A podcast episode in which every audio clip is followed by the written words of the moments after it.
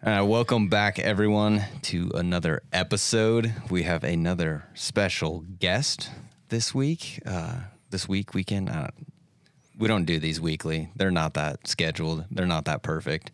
Remember, it's the Unperfect podcast.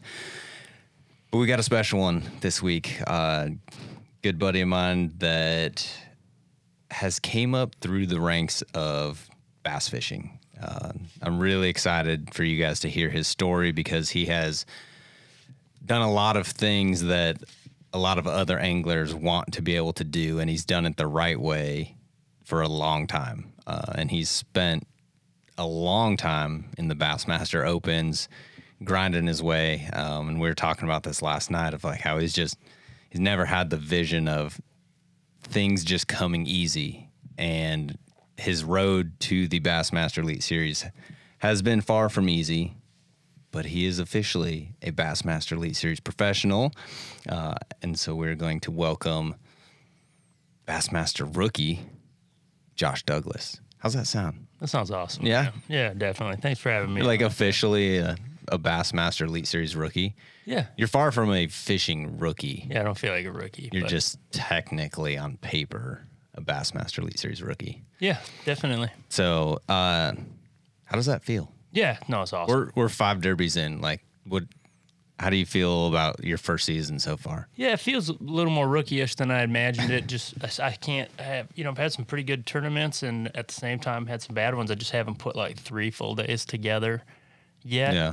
And um, but you know, at the same time, a lot of new lakes that I haven't been to. Uh, trouble adjusting, like, you know, when we were at uh, Santee Cooper, I didn't know it that well. It's a really tough place to move around. I had a couple good, like sixteen and then twenty-eight pounds, and then day three it just got really blown out, and I didn't really yeah. know where to go to adjust and stuff like that, you know. I just trying to grind it out, got real muddy where I was. But yeah, you know, just it feels a little bit rookie-ish because it's kind of all over the board. Um, haven't had too bad of a tournament, haven't had too flashy of a one yet, but still yeah. got, we still got four to go, and uh you know, I, th- I think I can still make the classic if I get my button gear at these smallmouth coming up. For sure. I mean, we're we are going into your uh, your neck of the woods or your territory.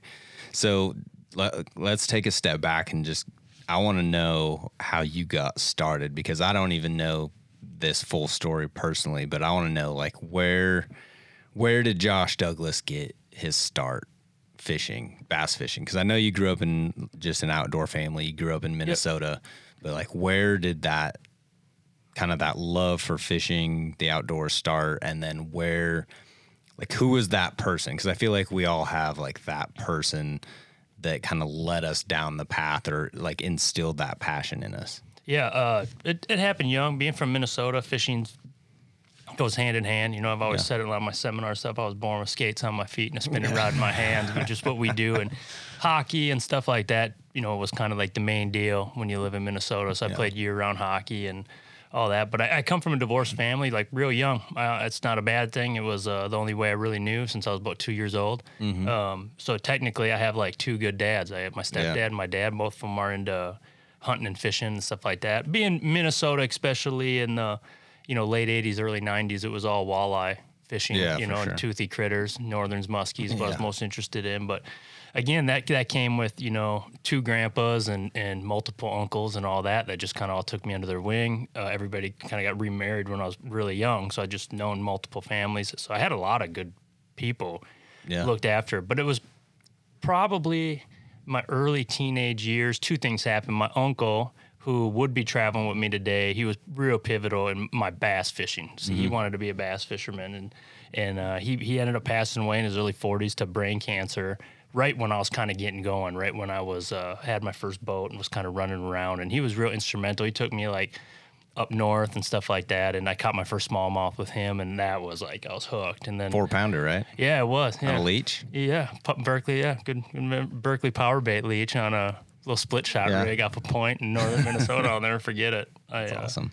And then, yeah, and then my, uh, uh, my grandpa, actually my step-grandpa, um, had a cabin on a largemouth lake, and I would go out there on the weekends after school or when summertime and stuff like that. And his neighbor lived in Alabama, but would summer up north. Yeah, and he was big into bass fishing, so he yeah. kind of taught my grandpa.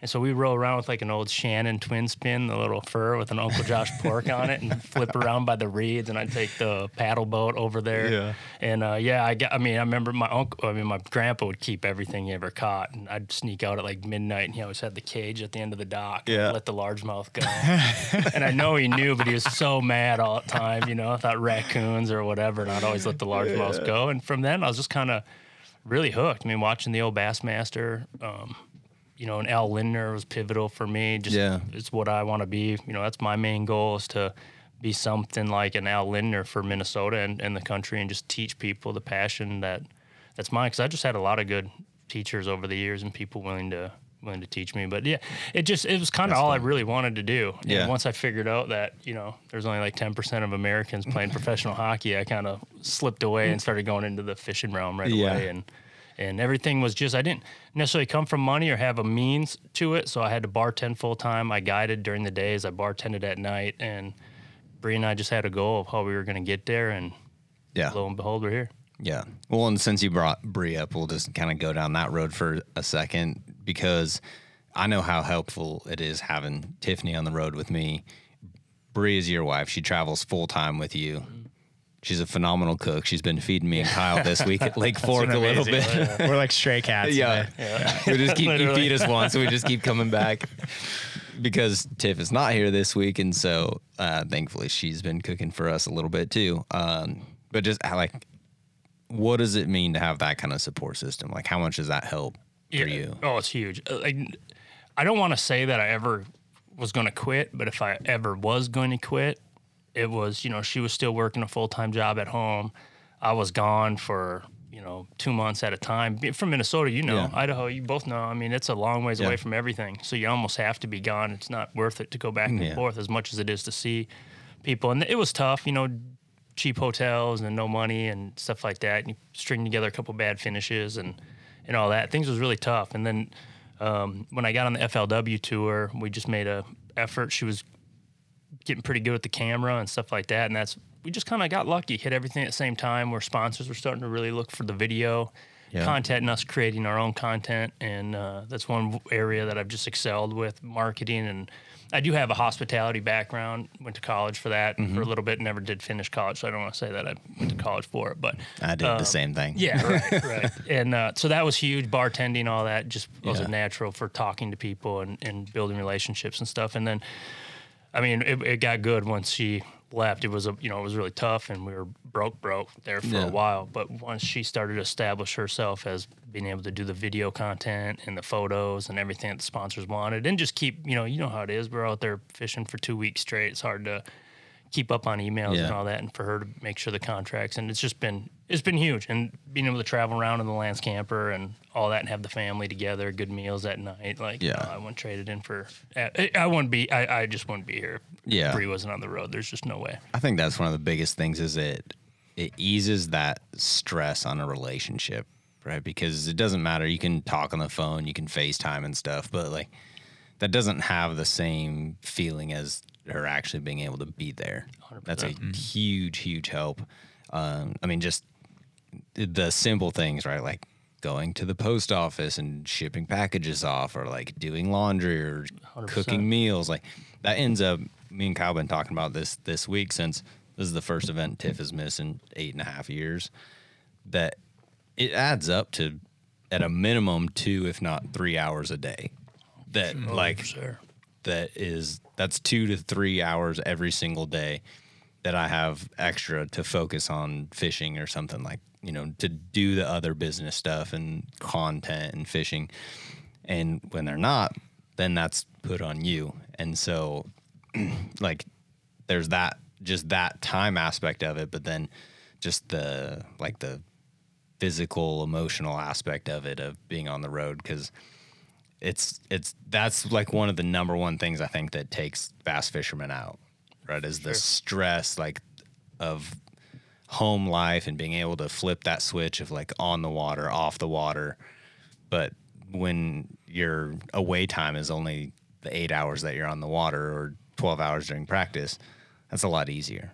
Ten, right? I mean, even good and bad. Like, of course, it's good to have her there. You have good tournaments, you hug it out, all yeah. that, all the something going on the road. But even even on bad moments, you know, when you're if you get into a little argument or spiff or something like yeah. that, you don't you're not doing it over the phone. Where yeah. it can be tough or something. You know, you're just kind of dealing with it right there, like you would be at home. And uh, yeah, that was definitely the hardest. And then the dogs. You know, I have Lutzen now, so that's all he's ever known. We literally threw him in the Dirty Max and rolled down the yeah. road. That's all he's ever known. But my dog, you know, I had two dogs before that, and they think you died or something. They haven't yeah. seen you in two months, and mm-hmm. then you just show up. At least your wife knows where you are, and you're talking to her and stuff like that. But that, I mean, no doubt about it, that was the hardest. And and, and a lot of guys out here, you know, they roll around with a group. That, that makes it a little easier yeah. if they're V R B O'ing and stuff like that, just to have something there. But, yeah, there's there's just no way. Um, you know, I like I said, I came in, and I still got some rookie tendencies and stuff I got to work through, but at the same time, like timing, I'm sure we'll get into that, but yeah. timing was perfect for me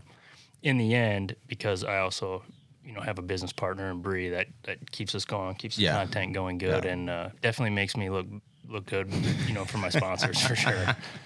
Which is, I mean, which is another thing I wanted to talk about, because you've done a phenomenal job of creating these relationships with um, all the brands that you work with. And most of them have been really like long-standing mm-hmm. deals. You know, you've worked with a lot of the same people and continually like grown with those companies or evolved and started to work with, you know, the companies that you really grew up wanting to work with. And you were doing that way before you ever made the Elite Series. Yep. You know, you were... You and Bree essentially started traveling full. T- you went full time before you were on the Elites. Yeah, my first year in the F L W Tour. Because you, yep. so like, we'll just start kind of like on the fishing side of it, and then we'll get into the marketing side. Were you fish, like when you started, like what was the goal? Like oh, where did you wanted to be on the Elites? On here. The Elites. Oh, so the only goal. Yeah. Yep. But the you went through like a bunch of different winding paths and stuff yeah. to get here, right? Yeah. Fish the Federation, fish the Opens, fish the F L W Tour. Yeah. Um, like, just kind of talk about that that process of, like, how difficult that was. And at some point, we're talking about your your moment of at Saint Clair. Oh, yeah. Um, you, you know, I've just... One one motto we always had playing hockey growing up is you're only going to get better if you play with people better than you. Yeah. And so that's I've always just taken that right into fishing. Um, the state of Minnesota was awesome.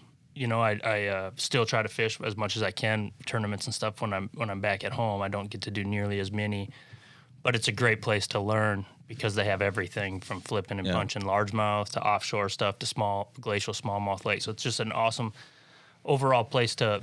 to learn, and uh, I had some success pretty early there, and I just kind of kept parlaying it into the end goal, which would be getting to the uh, the Elite Series, yeah. what was going to get me there. And, um, you know, at the time, we had Jim Moyna that was out doing his thing always, but it was basically Seth Fider and I kind of just same time kind of made a, a run at it. Like, we're going to go do this. Yeah, and just, you know, it was more accidental right away, but then you got somebody with you on the road, and, and I've always chased Seth's coattails. At I mean, he's just this uber talented fisherman, yeah. um, super good. He's taught me more than I've taught him. I promise you that. And uh, but at the same time, I just knew that you know I had an opportunity at a, comp- a Japanese tackle company in BioVex that sponsored me and gave me my first boat wrap and all that. Yeah. And it essentially paid for the Opens. And I'm no longer with the company. They're great. Get along with them. Guys, awesome. The brand's mostly only in Japan now, but I still owe them so so much for yeah. for me getting. Um, you know, just being able to have the funds to do it in the first place. Mm-hmm. You know, it was it was heck on me then, fishing like Bassmaster Weekend Series and stuff, and you qualify for a regional event. And I remember dumping out the quarter jar, like the big quarter jar, and saying, okay, uh, Bree, we got six hundred some bucks, you know, let's roll. Here we go. And, and that was back before gas was five fifty a gallon. Yeah. To no. put in the dirty, dirty max, huh? Yep, definitely. And, uh, yeah, just just kind of kept going. And, and I knew I wasn't ready for the Opens. I remember telling a lot of my friends back home, um, you know, I'm going to give this five years. I got an opportunity, and in five years I think I'll I'll learn a lot and be good. And, you know, in the end, it took me nine years to get to the Elites. Yeah. Uh, came dirty, dirty close. One too many times. Yeah, multiple times. I mean, even when the big split happened, the year before that, I finished sixth, and Shin Fukai got the fifth spot. God. And most of those dudes that took that spot didn't even stay for that the following, you know, the oh, year after. Yeah. So that was a little disheartening. And and then the one year I didn't get in the top ten in the points was when they went down to fifteen and stuff and, and grabbed guys to, to fill in the thing. So it's just, you know, it's, it's stuff like that. But at the end of the day, fishing's fishing, and I I just want to go fishing. My goal was definitely to be a Bassmaster Elite Series angler, but a lot of it is I want to have good tournaments, and, and of course I want to win tournaments, and my goals change as I yeah, continue to grow. As I should. Right. You you start setting the bar a little bit higher and never really satisfied with what you got.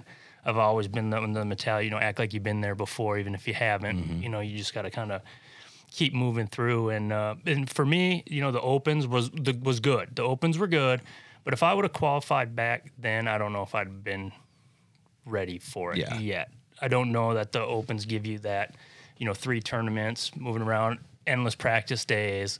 Yeah. The financial aspect alone, fifteen hundred dollars entry fee to five thousand dollars entry fee. I mean, that'll jump. bury somebody in a really quick hurry if they're mm. not catching them. Yeah. And help me grow sponsorships. And then the F L W came along, and that, again, F L W is extremely competitive. A lot of really good yeah. fishermen. I know we've seen it on the elites. Guys qualify from the F L W. Oh, for they sure. tend to stick around. They don't go nowhere. You know, mm-hmm. they tend to be hammers, and that's exactly what that um, – did to me. And there's there's a couple pivotal guys like Justin Lucas and stuff that were real good, you know, came up through them ranks and said, this yeah. is going to be the best thing for you.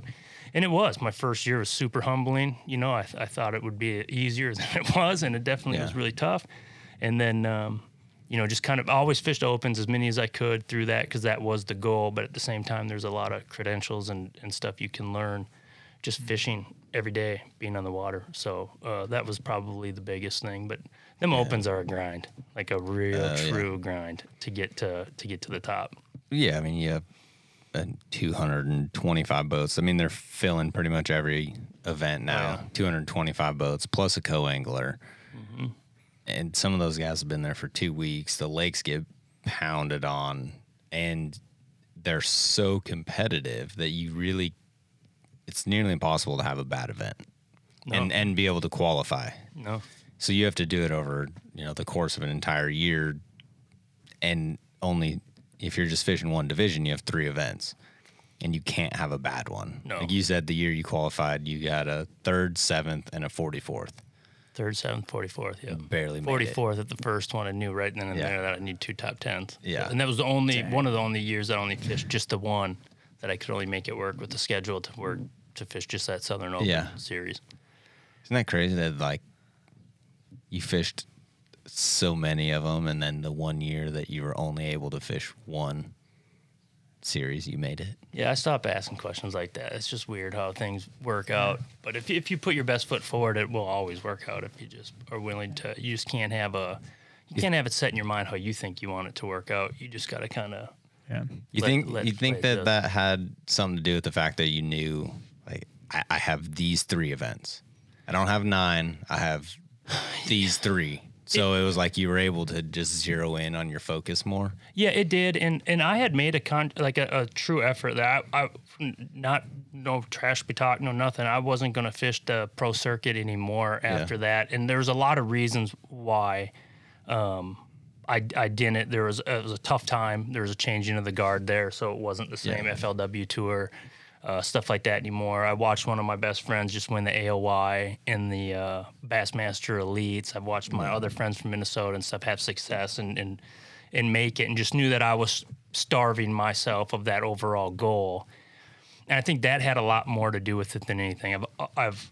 Nothing's ever, ever come easy for me. But when my back's against the wall, I seem to always figure out a way to, to get something. And for the first time there, it wasn't like, oh, there'll be a next year, there'll be a next year. Mm-hmm. You know, it was like back's against the wall. We got to get in, yeah, you know. And, and, and I've had so many close tournaments now. You know, I haven't won one yet, but took mm-hmm. second at Rayburn. And that was just a slugfest of talent at that mm-hmm. lake. And I did it my way. And I put in the time, and then, you know, Douglas Lake, I came really close. Everyone was fishing the bank. I went offshore yep. and just did my thing. And so I, I, I you build confidence with For those sure. things. And once you start building that, you start realizing that this is a more tangible goal than even – I'm my own worst enemy at the end of the day. Like, I'm yeah. the one that beats myself up the most, you know. So at the end of the day, yeah, you just start building that confidence, and I just knew that – will I ever win a classic, make a classic, win a blue trophy? I don't know. I'm going to work my butt off for it. But at the same time, like, the biggest goal was to make the Elite Series. Mm-hmm. And you can hang a hat on that. Like I like I said, Al Lindner, I, I want to... I want a fishing show. You know, I, that's what I want. That's what yeah. I've always wanted to do, was to teach people fishing and do that. But I need to have credentials. People need to l- want to listen to me. Yeah. And the only way they're going to listen to you if you're competitive. Yeah. And, um, yeah, so, you know, it's all kind of coming together full full circle. But like like I said, now it's a whole new different set of goals once you once you get to the top, yeah. you know. It's interesting, too, hearing a little bit of that story and just, like, seeing how you can't put it together looking forward, but looking back, it kind of makes more sense. Like you saying, Perfect. You weren't ready for the elites. Like you gained so many skills in that perseverance. Now you're here, you're prepped. You know, if you'd have made it year two, who knows, you might have burnt and that would have been your last little bit. You know what I mean? Like, oh, it, for sure. You build all these skills and how to travel and what life on the road's like and those kind of things. It's interesting. Even Carl, like hearing his story, just the yeah. fact of like, he said the same thing. I wasn't ready. If I would have, if I would have qualified my yeah. first bit, I was I wasn't even ready his first time. You know what I mean? But the the one thing that's constant between pretty, nearly everybody's story is that at some point you had the kahunas to be like, all right, like, yeah, we're doing it. it. You know, yeah. and you you were blessed with an opportunity with BioVex that said, hey, like we we'll support go. you, and you're like, wow, that. I mean, you can't turn it down. Like, no, here no. we go. Like, yep. I'm gonna take. I want to gamble on this. If it doesn't work out, I'll go back to slinging Miller High Lifes. And that's right. And I think that's an, that, like, I think that's another know. big point before we keep going on it is that I've never just been afraid to go back to guiding and bartending. I love it. Yeah. You know, I love restaurants as much as I like fishing. It's in my blood. It's what I've always done. And you still so guide just, now too, right? Oh yeah, I'll never stop. In the off season, you still I just, guide. I have such a good clientele of people, and I truly love guiding. And it was like like last year, I wasn't having a good year. I w- wasn't too happy at the M L F, and things just weren't going my way. And, uh, you know, I was behind the eight ball a little bit with, like, you know, forward-facing sonar and stuff mm-hmm. like that. And I just went back home, got back into guiding every single – not got back in. I started my guiding season and just focused on the things that I was yeah. lacking on. And, boom, it just – anytime you can get paid Certain money clay. to be on the water, it's just gonna, only going to make you – Yeah. And then the relationships and and you have you have a lot of repeat clients that Tons come up to yep. Mille Lacs and like, hey, yep. we're gonna come, we're gonna do our annual trip. Yeah, I'm gonna bring my boys and we're gonna go catch a bunch of smallmouth. I put them on them, dude. I, Twenty pounds a day is my thing. That's yeah. what, that's my deal. It ain't you got to catch a bass to pay me type deal. It's twenty pounds, dude. You didn't come to Mille Lacs to not catch yeah. twenty pounds. I think it's only been three times in my career so far that we haven't no put somebody on twenty. Um, but I can guarantee a good time. Yeah. Like that's the one yeah. thing I can guarantee a, a, yeah. is a good time when we're out there. And they end up being friends, hard to take their money at the end of the day, you know, stuff like yeah. that when they're out there. But yeah, gu- guiding to me is, is huge. And I'll, I'll guide when this is all said and done. Like, just seems just pretty like the awesome. Lifestyle. Wake up, drink some cop. Yeah. I just like being out on the water, you yeah. know, and teaching people. And when, when I see them smile, like I would smile out here on Lake Fork when I just put a six pounder in the box. Uh-huh. Like, that's, I don't know. There's just a lot to life, and that's kind of stuff super duper important. Hey, Josh, could you guarantee I could catch twenty pounds of smallmouth? Yes. That's a feat. That is I guarantee that, it. That is like I'll, a. I'll, I guarantee. I might it. have to pay for this guide fee just to see. Well, actually, I might not have to pay for it. Yeah. I guarantee it. He'll, he'll bend the rules and be like, twenty pounds in the boat. You caught you, a you four at least pounder. Tried to set the hook on twenty pounds. You name the time of year, and I'll put you on twenty pounds. That's impressive. We'll make sure it's during the spawn so you can see. That's easy. That's super. I'll just. That's even easier. I'll just look in, at the flogger the whole time, tell you when to set the hook. Yeah. Those are like the most guaranteed twenty yeah. pound days. Yeah. Like, like I can have a guy that's seventy five years old, can't see nothing, but he's catching twenty pounds. He just doesn't know nothing until I'm like, no, no, no, no, no, no, no, no, yeah. and then he yeah. sets the hook. Start and reeling. Scoop it. Yeah, oh, that's awesome. Oh man, is there a tournament you're looking forward to the most this year? Um, yeah, honestly, Harris Chain, which I had the yeah. worst tournament so far, was the one I generally do really well at. Um, I think that's been one of the bigger adjustments to the elites is just trying to like you got to catch them every day. Like yeah. I had twelve yeah. pounds a day and rode that to an eighty-one. First place finish, and in every other tournament, there twelve pounds a day gets you paid, you yeah. know. But there's just a sheer number of boats, and now when we're running ninety, ninety uh, anglers, like you gotta catch them, you gotta mm-hmm. catch them because there's open water, there's spots to be. Even though in that tournament, I swear I was around thirty dudes the entire time in that one, but yeah, at the same time, that one I was, and and Oahe I've never been, but I'm looking forward to Oahe because it's just a a new venue. Um, I generally be looking really forward to the Saint Lawrence, but this is like your guys' playground, and I've only been there once, so I got a lot of catching up to do. Um, but at the same time, anytime I'm around a smallmouth, I feel good. Fort Pickwick offshore tournaments are uh, yeah. definitely my strong suit. I love crawling around and using my graphs and just yeah. finding sweet spots, and that's you have good, good history of ledge events. Yeah, I like you know, I like whether I like it's opens offshore. Or F L W Tour all yep. that. You're you've always had good Tennessee River ledge fishing yep. events. I think a lot of that comes from like your your teaching aspect. Yeah, because you work a lot. Like you go around and you travel and you do Navionics seminars and all kinds of stuff yeah. that you do. You think that. Like the just the study of doing all those seminars and teaching and everything just helps you understand that offshore aspect of it more? Yeah, definitely. I mean, there, there's a, a, a couple different ways I want to look for them offshore. I love making a big lake small mm-hmm. and make my cast to a couple casts. I don't generally excel well if it's just a catch five. Try to go down the bank and yeah. do your thing to catch five. That generally doesn't sit sit too well with me. If I can get offshore with them, spend time looking for them, I'd much rather cast a twenty of them than one. Yeah. And um, and at the same time, you know, Mille Lacs is, is a boulder lake. It's a rock lake. It's rocks are power on that lake. If yeah. if I go out, you know, my off day consists of really pissing everybody off because I just idle all day long, and people will be texting me like, "You're gonna stop? You're gonna stop fish anything?" You know, and yeah. like, but that's you know, you don't want to do that. You're just kind of, God forbid, you stop and actually fish for them. You know, yeah. But it's just looking for stop signs, and so whether it's a brush pile lake, I love finding people's brush piles. I have no idea how to make one, plant one, nothing, but I really good at sniffing them out. A pontoon boat with a big old giant yeah, winch hook yeah. on the front, and uh, I, I just like that, and and offshore, turning my graphs on, and yeah, I looked at Navionics map. Mapping and contour a lot in my life, so it, it's like just things just kind of pop up. But I, you know, you and I talked about it just in general mapping. I don't care what map you're running. That's really what people need to be given a lot of love to, because you are guessing. You are strictly yeah. guessing. Once you're offshore, once you're not looking at the bank and what your targets are, yeah. you're guessing.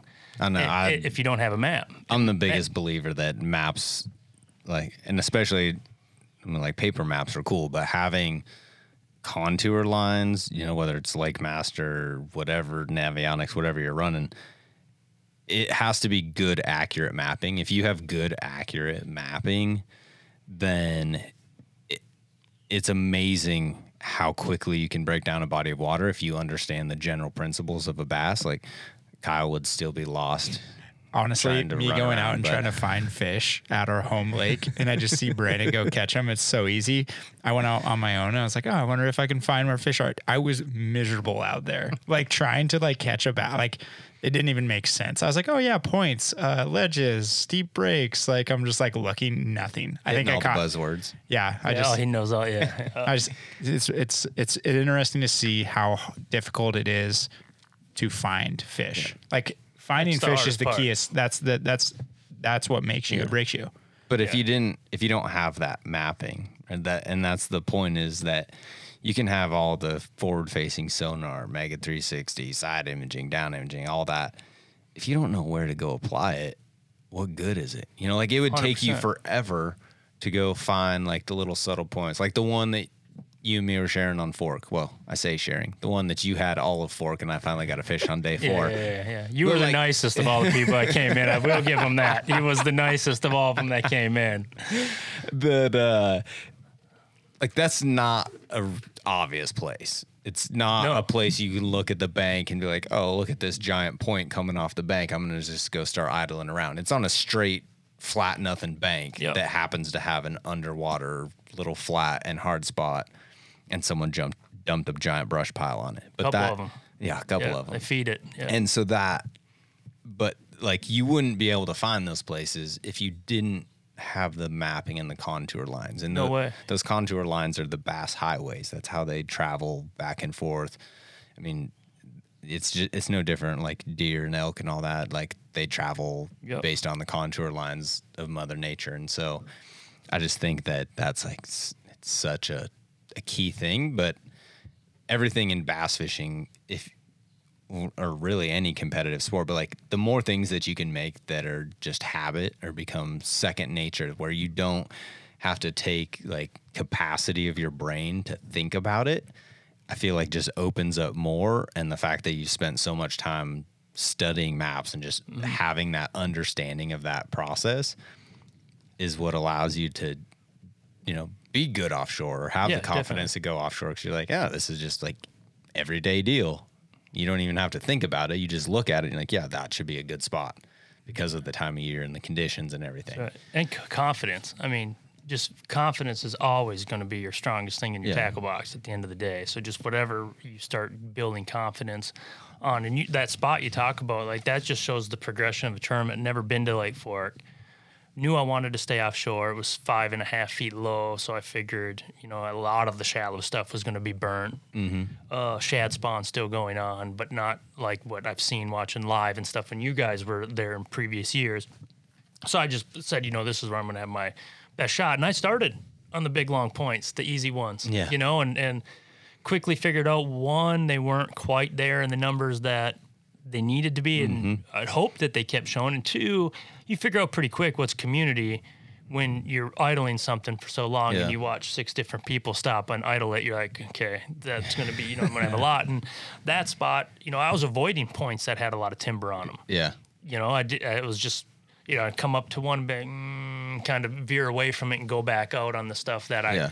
more wanted to fish. Because I don't generally like to fish in the timber like that. You lose a lot of crankbaits. It's mm-hmm. sloppy fishing. But then by day three of practice, you know, I, Fork's not big. Yeah. I was running out of stuff, and I was only really getting bites on that real offshore stuff, like right before dark, right away in yeah. the morning. It was crazy. Yeah. How much oh, they, they, they make you feel great. And six at, o'clock at on. Like, yeah, six thirty p m. I'm like, I'm gonna win this tournament. But then, yeah. then, then I go until three o'clock the next day and not get a bite on it. Yeah. You know, like, okay, well, I'd have to check in today, but just the kind of the progression of checking things off the list, and then then I started kind of poking around at some of that stuff, and, and I got lucky too. You mm-hmm. know, I, I think in, in a lot of other years I'd be hitting a lot more wood, trying to g- learn those yeah. areas and get frustrated. You know, and you can't you can't idle it the way you want to idle it. And, you, and right now with it being low, you can, as long as it's not, you don't hit the stuff sticking out of the water. Yeah. You're there's really you're, not that much.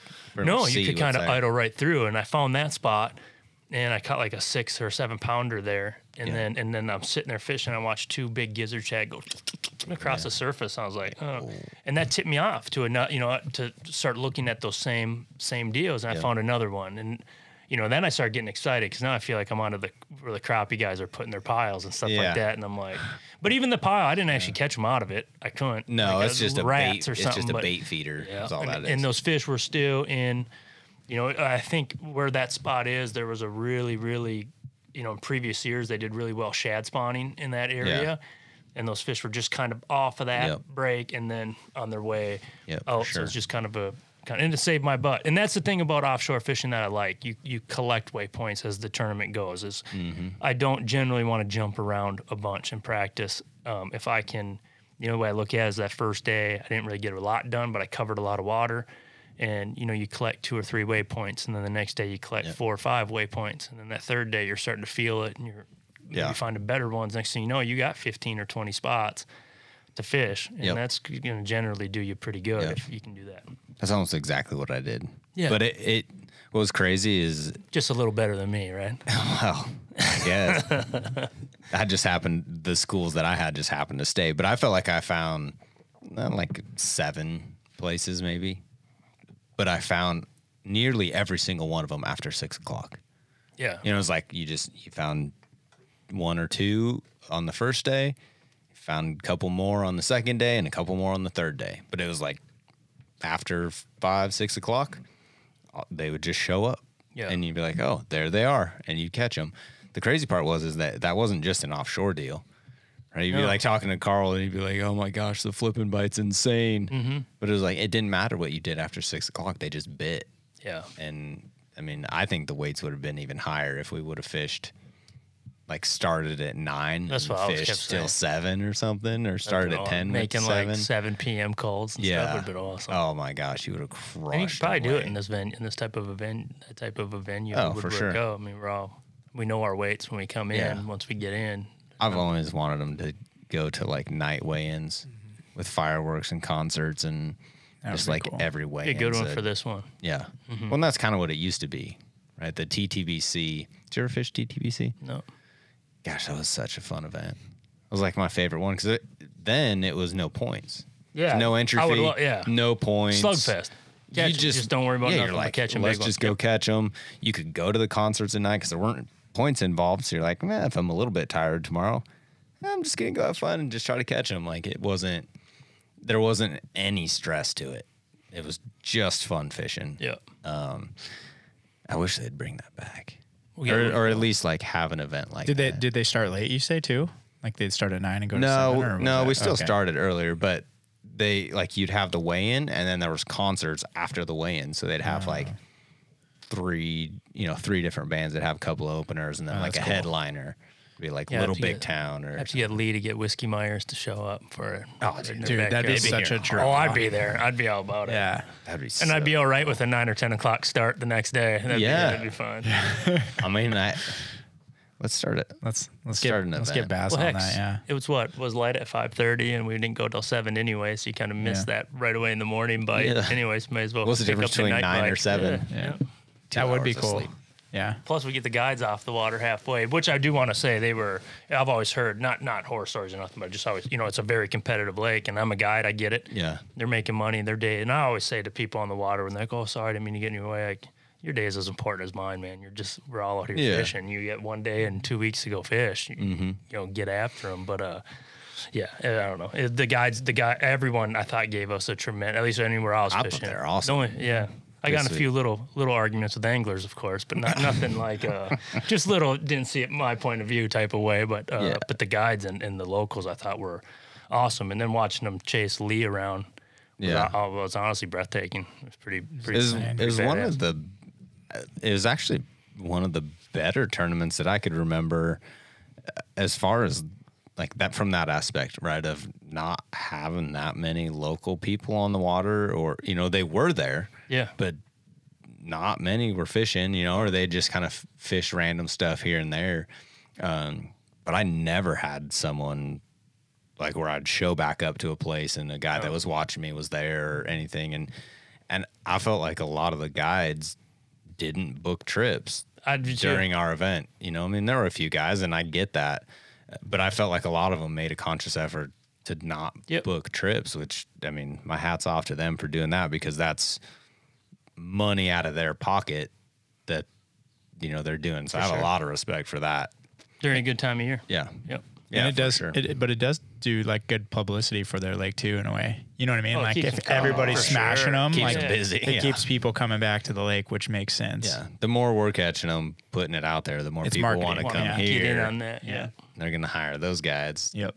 And good come. thing there's so many camera crews and stuff now too that you can people are hiring the guides to be camera boats and stuff like that. I yeah, noticed oh, yeah. out there, so there's yeah. good work to be getting in on true, out there yeah, without getting everyone's hair. But yeah, I, I I don't know. I just always like Texas. I think Texas lives and breathes bass fishing, and yeah, we're on the right side for them. I mean, some some people say, like, this is where it actually started. I'd say that. Like East Texas. Yeah. Rayburn stuff. If you go back in the history of it, like some of the very first bass tournaments before, right. like, B A S S was even a thing, some of the, the first stuff was, like, East Texas. Yeah. Rayburn. Texas is just a cool place in general. It is. Like, I think I, I relate to a lot of Texas. Like, the outdoor scene with Texas is cool. Like yeah. everything. Like it's a part of the culture. It's got some west to it too. Like yeah. my dad lived in Colorado, so I spend a lot of time out west. I know you mm-hmm. guys are obviously out west. It's just got a little bit of a, it's a huge state, obviously. And, and even western Texas is pretty west, but yeah. it's, just, it's got some cowboy to it. It's yeah. got some, uh, well, a lot of cowboy to it. Yeah. And it's open. It's like, it, it's a very yeah. open, like there's,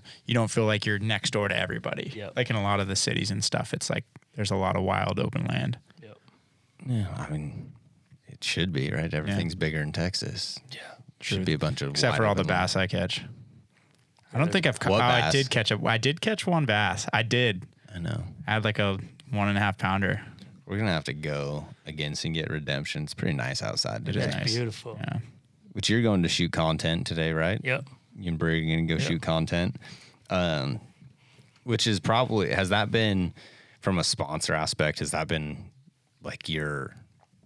I guess like your little stronghold or like something that you felt like separated you. Oh, for sure. You know, it, that gave you value before you had Elite Series credentials or anything. Like yeah, you definitely. were able to provide value and stuff that they, those sponsors needed. And, and a lot of that, you know, we talked, I, t- I talked about how, you know, I was going to uh, leave the pro circuit, just wasn't yeah. too happy, wasn't performing there anymore. And uh, and a lot of it goes with, you know, your mental health, how, how uh-huh. happy are you being there and stuff For like sure. that, and does it and all that. And uh, so I kind of had, you know, that, it came with a ton of confidence. You know, I mm-hmm. I asked, told my sponsors basically, you know, I want to, I got so many years to do this. I want to put all, I'm going to have big, big days yeah. on the water coming up. I want to do it with a Bass logo yeah. on so that it, it counts. And uh, gamble for me, it. you know, yeah. yeah. And they were backed me one hundred percent and didn't care what I was fishing. Didn't, none of that, just kept doing. So that that's big. And it's a feather in the cap. And it is something that I work really hard on. Because, again, that is the end game. You know, I want to show whether, you know, I don't know if that's a necessarily T V show anymore, but like, uh,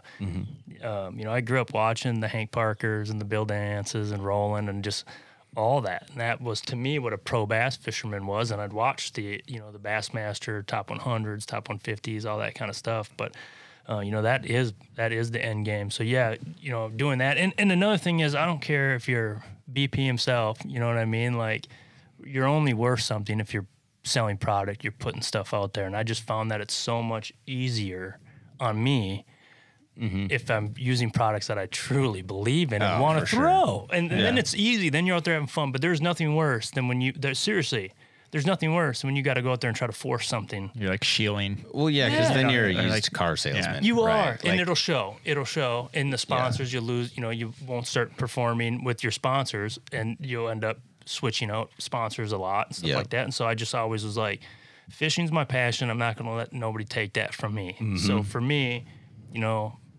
the equipment that I use is what I wanted to use, you know, since I was yeah. a kid and had that dream of being an Elite Series angler. I think that's the coolest part to me is just, you know, like I don't want to, we have competitive products and stuff like that, but still okay. just to be able to have, yeah, just. You can say whatever you want. This podcast doesn't right, like, just like this is an like, unsponsored podcast. Okay, you know, just to, this just, is a fr- this is like my free form. Right. Where, like there's no, yeah, there's no. But you know, there's a ton of good rod and reel companies out there. But if you look at the legacy of a company like G Loomis or something like that, and to sport yeah. their logo, to have my photo up at iCast.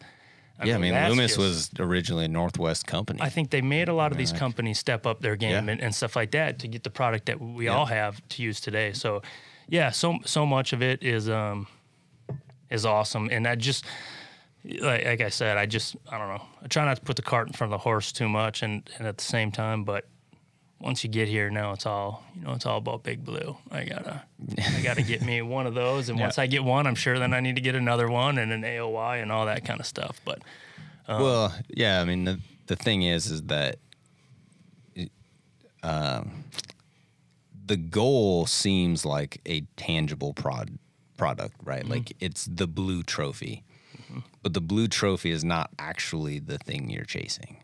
No. It's not the physical hardware that you're chasing. It's the it's the feeling that comes with that. Wow. It, it, that that is what you're chasing. That is also why that when you do capture it, it only elevates you wanting to get another one that much more, because now you felt that feeling. Your body and your brain says, "Wow, that was awesome." And then the only way to feel that is to do it again, right? That's like you like become this addict of, of winning, and it's and a it's good those, drug. Yeah, it's, it's those drug, feelings yep. and those moments that are become the driving force. There just happens to be this physical representation of it that everyone can relate to, but it's not actually that trophy. Like that trophy has the same meaning whether it's sitting on the floor or whether it's sitting up on a right. shelf.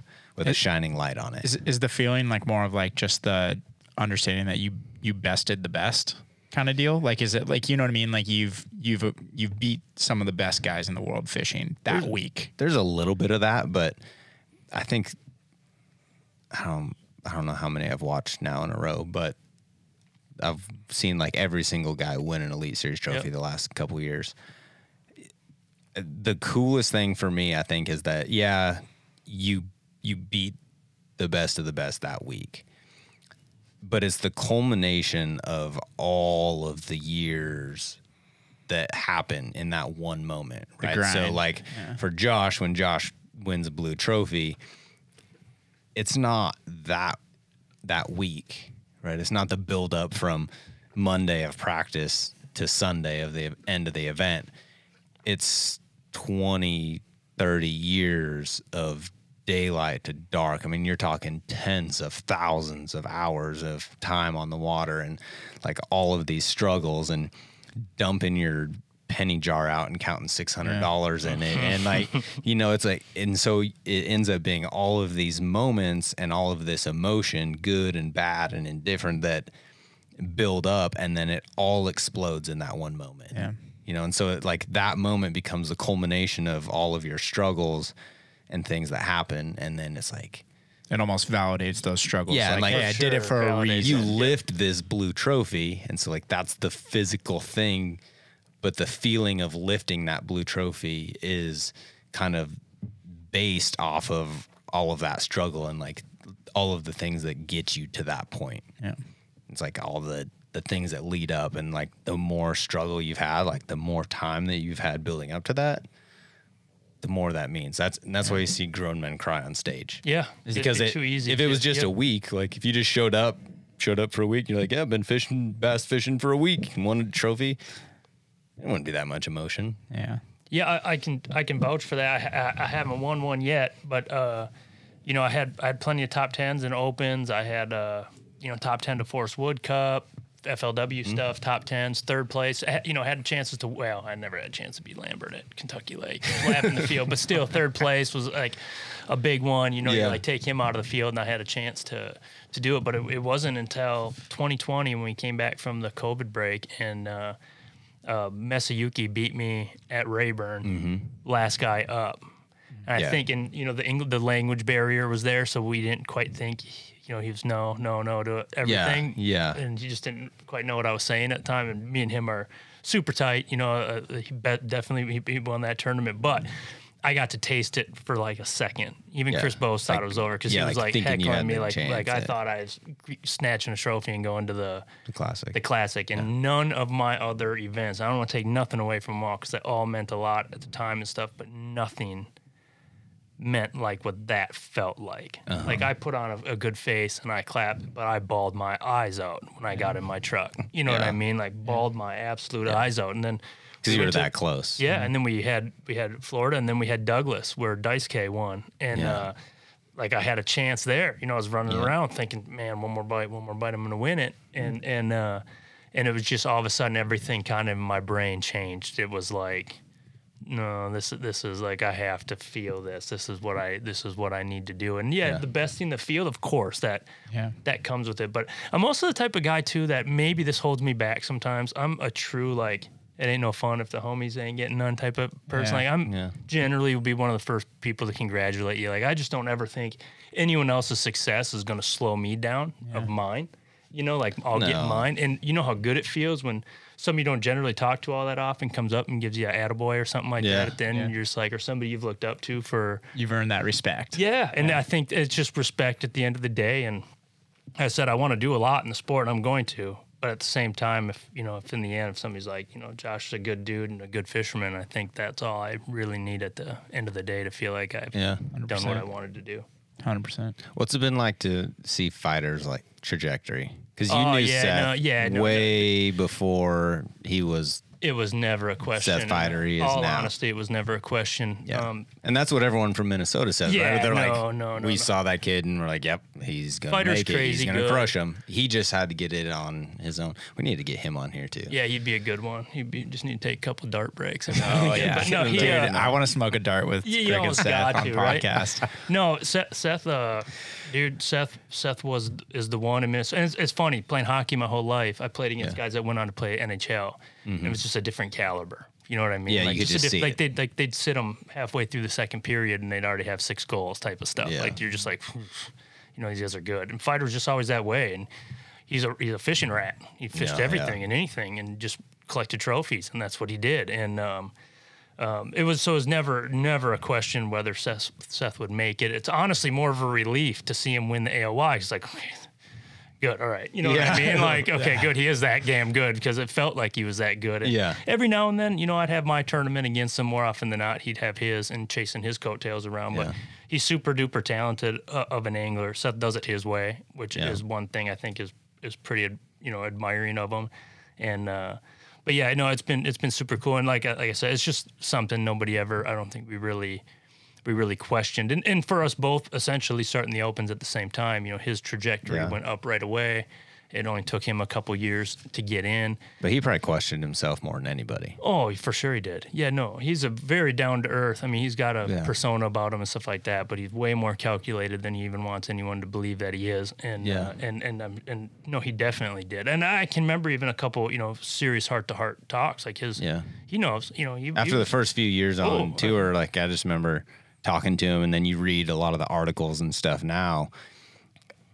Before that uh, lacrosse event where he finished second, I think he was done. He, he was, yeah, he was not like mentally, but by the points wise, I think he, he was, was kind of on his way, like out the door of yeah. like, and I'm man, like that that was my shot, and like here we, I'm just done. He and, and he wouldn't even talk about it then, like it was just like, God, yeah. that's my worst nightmare. Let's not talk about that, you know what yeah. I mean? And type stuff, and but, but again, there's a but lot it of clicked. Yeah, that back one against event. The wall does a lot to a, to an angler, mm-hmm. to anybody in the sport. And, um, you know, he put the time in at the, at the river, and not even a place he honestly knew all that well. You know, no. I, I know he fished more northern Minnesota mid, and we have pool four and five in Minnesota. Yeah. We fished quite a bit. And um, he went there and he got the job done, which then that – it's just it so like funny how things it. fall into place is what yeah. you said. Yeah. Looking forward, you can't see it. Looking back, you can see how the puzzle just turns into a picture. You know what yeah. I mean? And, like – he qualified, or I mean, he stayed. That qualified him for Mille Lacs, a tournament that he wasn't even supposed to be in. Yeah. The first time everyone's going to Mille Lacs, yeah. the dude could mow his lawn. He didn't need to go. Oh, he didn't really. yeah. You know what I mean? He just, it, it, it just was, all of a sudden it becomes a, you know, now it'd be a heck of a lot more competitive of a tournament than that first one was going to be, just yeah. because. And and then he blows that one out of the water. He turns into fighter man, and the yeah. confidence kept coming with the skill he already had. And yeah, no, he's. Fighter's the he's a very good fisherman. Yeah, he's it's good to yeah. see him become an angler of the year. Like I said, it makes it like not necessarily tangible because you know, like I have, you know, I always want to beat him. That's just yeah. how it goes. So you know, do he I. wants to beat me, right? Right. That's we're all competitive. But at the end of the day, I mean, the dude, I know he's got my back. He always shoots me yeah. straight, and he's taught me an immense. Again, another. There's just certain people in this world that are pivotal for you getting mm-hmm. there, and um, you know, Seth and I always kind of had that. A little bit of a bond, and he's just taught me just a lot of stuff, the real the real yeah. deal that I was able to take and mm-hmm. have good tournaments. So now now uh we'll flip the script okay. the other direction, and he was actually our first guest. Oh uh, yeah, old Chatfield. Yeah, oh, Chatfield. Yeah. Chad's you boy. You've uh you've mentored him a lot. Yeah, Chad uh, has because a- he's spent a lot of time. He traveled with you.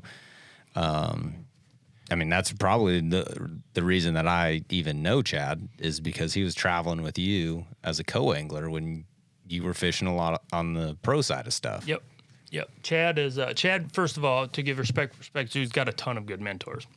No, oh, yeah. And continues with you to this day. You know, he's got you. Lucas always looked out for him. Me, and then before me, he's just a good Figgy, dude. Yeah, Seth's tournament partner, Figgy. Yeah. Took him around, and then even before all that, when you know, just some good Minnesota legends that just kind of, and it's because he is such a good dude. He knows yeah. how to keep a secret. He's he doesn't need to impress nobody by mm-hmm. um you know he's not after he's not trying to hang out with you to get what you've you know to hang on to your coattails to get yeah. to a certain his place. Good intention, yeah, yeah, and and and he and he he's just an, an absolute peach of an individual. But it's the way he works, the way he like sees things and mm-hmm. works to make. Things go, and he he like me, you know, a lot of people don't know because he broke every Bassmaster co-angler record I think that there yeah. is, like nine to ten. I mean, I'm butchering this, but like nine to ten top tens. Oh, he back. went on it's a insane. crazy roll. That's just it would be insane to do. I don't yeah. think the Vandy Hammer himself could pull that one off. No, but no. he went like his first seven. He won his first seven or eight tournaments not getting paid. Yeah, and, no and I could see it, you know. And mm. I never, I was able to roll around like on you know uh, Navionics. I had to stop and do. Visits at Bass Pros and Cabela's and dealers, uh-huh. and so that kept gas in my truck. So Chad just kind of piggybacked on that, and every now and then, yeah. you know, I'd look down, there'd be a twenty dollar bill sitting in the in the thing, and that was uh, good enough for me, you know. Yeah. But he gave me somebody to hang out with because at the time Bree Bree wasn't around. Yep, yeah. and then uh, and then even then he joined uh, joined the F L W Tour, and he technically made the F L W Tour as a co-angler and just couldn't get the means. I think his yeah. heart was more on the bass side, and he was going to tackle the. the Opens as a pro and stuff. Mm-hmm. And I think he even top ten his first one as a pro.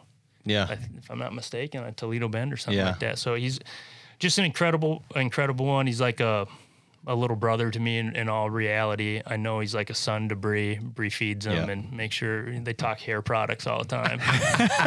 all he does have a good, nice flow. Oh, he's got some flow. I'm jealous of that. It? Oh, I, yeah. I was not blessed with the good hair genes no, at all. No, me either. Facial. He yeah, can't, he can't touch the beard. No, he, no. Looks, he looks a little squiggly. When There's something to be said for that. It's like it falls off the top of your head. The girls on. Down here, yeah. you turn into a man. Is what yeah. happened. Chad's yeah. still, Chad's maybe, still working it. Maybe, maybe if your Shit. hair keeps falling He's off the top of your head, Kyle, your might beard. Get, will keep I might eventually get a full beard. Yeah, I got the stash. I can, I can hold a stash down, but the, the you rest do. of it's just kind of pathetic. Yeah, we'll you, get there. You got I'll, a good like down on the, the middle, just patchy, dude. The middle part. But you can't even I look grow. At you guys and I'm just like, dude, how does that happen? You well, just got to fish long enough and never shave it. And then eventually like, oh, wow, it kind of came in in spots. Filled right in. You just grow your mustache long enough. It covers up your little gaps on the sides. Go Sam Elliott mustache. Yeah, you, you'd yeah. have a good, you've kind of rocked that little look before, yeah. if I remember right. Just go stash. The, the artist look. Just straight. The artist look. Yeah, I like it. The hip, no. little hipster artist. Little yeah. roll it. Yeah. yeah. Dang. How, how, uh... like kind of like Brandon talking about Chad in that sense, like how does that mentor, what does that mean to you to kind of like help Chad in that understanding? I'm sure he has oh, like yeah. he has a ton of mentors, but like helping people, helping grow the sport, not just Chad, but helping like show other people that route that is possible. Like because yep. from up north, it's not as, it's big, but it's not as big, but to grow that understanding that, hey, it is possible. You can do this. This is how you do it. You're kind of like establishing the playbook. How does that feel to you? Yeah. Oh, it's, it's huge. And, and giving, and it's a give and take. Well, I'm a big rap fan, right? Mm-hmm. So I just learned, like you watch guys like Rick Ross do songs with twenty-one year olds and they keep each other relevant. They yeah. keep each other on the time, stuff like that. And it's just so important to be learning. I've always said, if you stop learning, you're dying. And that goes for us, most importantly, because yeah. when you're twenty, mm-hmm. you're just a sponge for information, you know, and it's easy to get caught in what has worked and expect that to always work. And then it doesn't. And then yeah. you don't want to adjust yeah. as much. And so just giving, you know, we said earlier, like my offshore stuff, it's so funny when I think about it. I moved to Tennessee, Bree and I moved to Tennessee to learn how to fish the Tennessee River because I knew every year we're going to have events there as I grew in the sport. Yeah. And just the teachers I had then that taught me how to how to fish ledges, mm-hmm. you know, that I wouldn't have known that. They helped my learning curve all the faster. And the same, like guys like John Garrett, um, mm-hmm. hugely inst- like taught me a lot. And that was the good thing about the Opens was it's pretty much you can be an open book and talk to each other and stuff yeah. like that. And you build a a little group of, of individuals. But yeah, being able to, you know, look, mentor Chad, but dude, he was just as like yeah. he never swears. He's like the goodest, yeah. uh, goodest. Yeah. That's not a word. The best. So, like he was probably better influence on me than I was on him.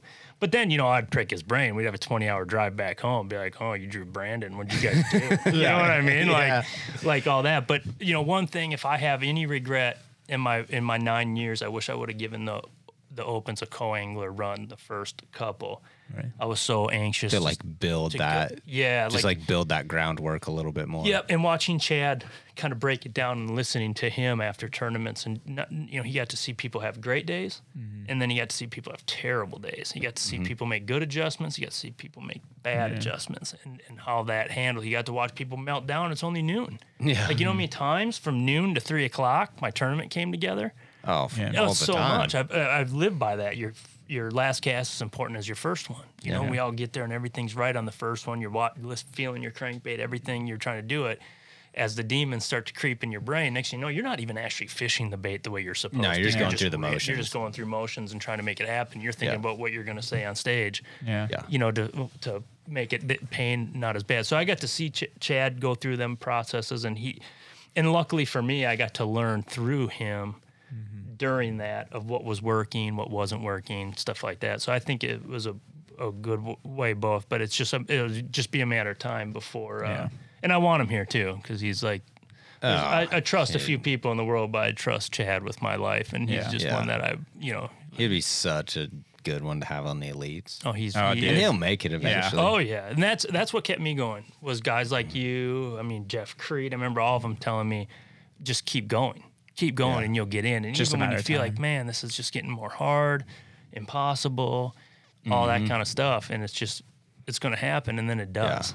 Yeah. And it's like, I yeah. think that, again, that just brings confidence that I can win blue trophies. I can yeah. make a run at A O Y. I can definitely make a classic, you know. You can pick guys out pretty quick and mm-hmm. just look and, like, if they got it or they don't have it. Yeah.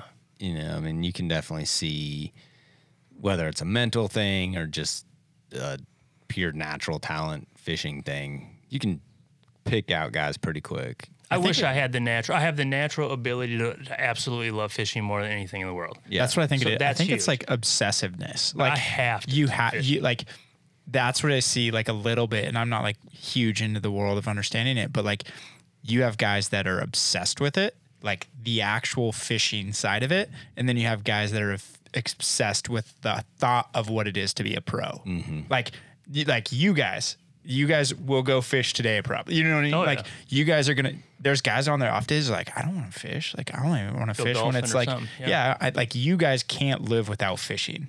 Like, that is your life. Yeah. And then there's guys that do it because they see the, the glamour of what it could be to pr- be a pro. Like, there's certain guys that have that, and there's certain guys that are just, I'm doing it for a paycheck. Yeah. And, and some, some just, I've seen just can't handle low times. Like yeah. Just yeah. they can't they can't get through that. And I think for me, I had enough bad tournaments in my life to just know I'm just not afraid of a bad tournament anymore. Like, well, it's a losing really, game. Really, truly not. Yeah, yeah, it is a losing game. It is. And you don't get graded necessarily always by your, you know, last tournament. I mean, you, yeah. you're only as good yeah. as your last tournament, but it's the credentials you build along the way that yeah. um, you got to take those you, yep. those small wins. Yeah. You and know, if you're like, not afraid, like you think Greg Hackney's afraid to take ninetieth? No, no, no. He's going to go do his bite, and he's going to catch him, yeah. and he's going to. He's not afraid of that. Yeah. Earlier in my career, I was a heck of a lot more. I was more afraid to fail than I was eager to succeed. If yeah. that makes any yeah. success at all, I was more. Yeah, and know, it I seems was, like I, the same thing, but it's not. It's not, not at all. Changes your thought process. Yep. That's yep. why I always say loving it's not enough. Yeah. Because like you get your teeth kicked in enough, you learn not to love it. Well, yeah.